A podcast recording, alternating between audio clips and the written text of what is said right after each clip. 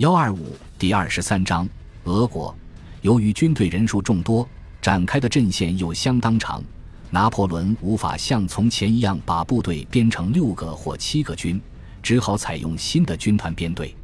第一战线分为三个军团，中央军团由拿破仑亲自指挥，兵力达十八万人，其中大部分是法国人。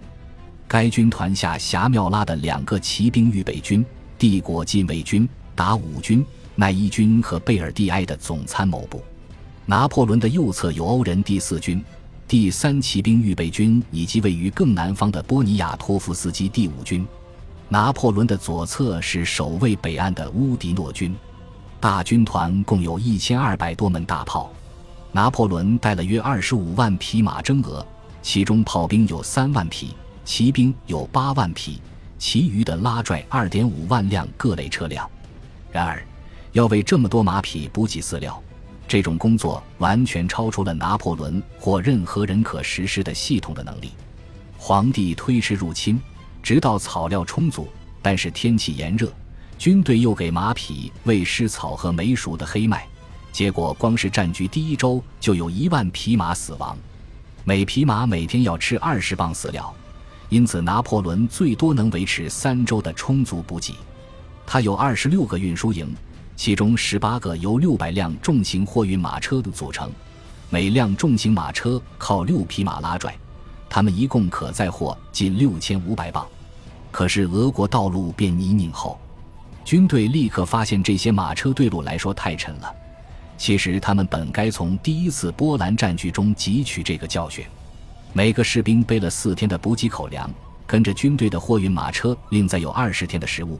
这些物资足够应付拿破仑预想的超短战役。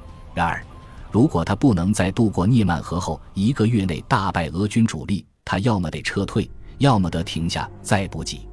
所以，此次战局的关键时刻将于七月第三周出现。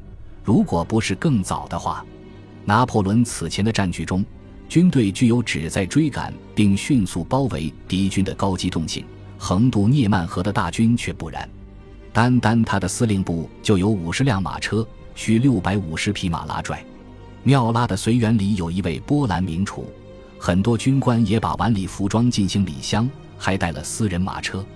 拿破仑战争前期战局有很多典型特征：敌将老迈无力，敌军民族杂糅，语言多样，法军系出同源。拿破仑紧咬敌人薄弱处不放，军队调动速度比敌军的快很多，集中兵力。在恰好足以决胜的时间内实现数量优势，在广袤的俄属欧洲土地上，这些因素要么不存在，要么根本不可能存在。俄军将领常常比拿破仑在意大利的对手年轻不少，而且俄军比拿破仑的军队更加统一。这次战局完全异于他之前的战局。事实上，他和史上任何战局都不同。感谢您的收听。喜欢别忘了订阅加关注，主页有更多精彩内容。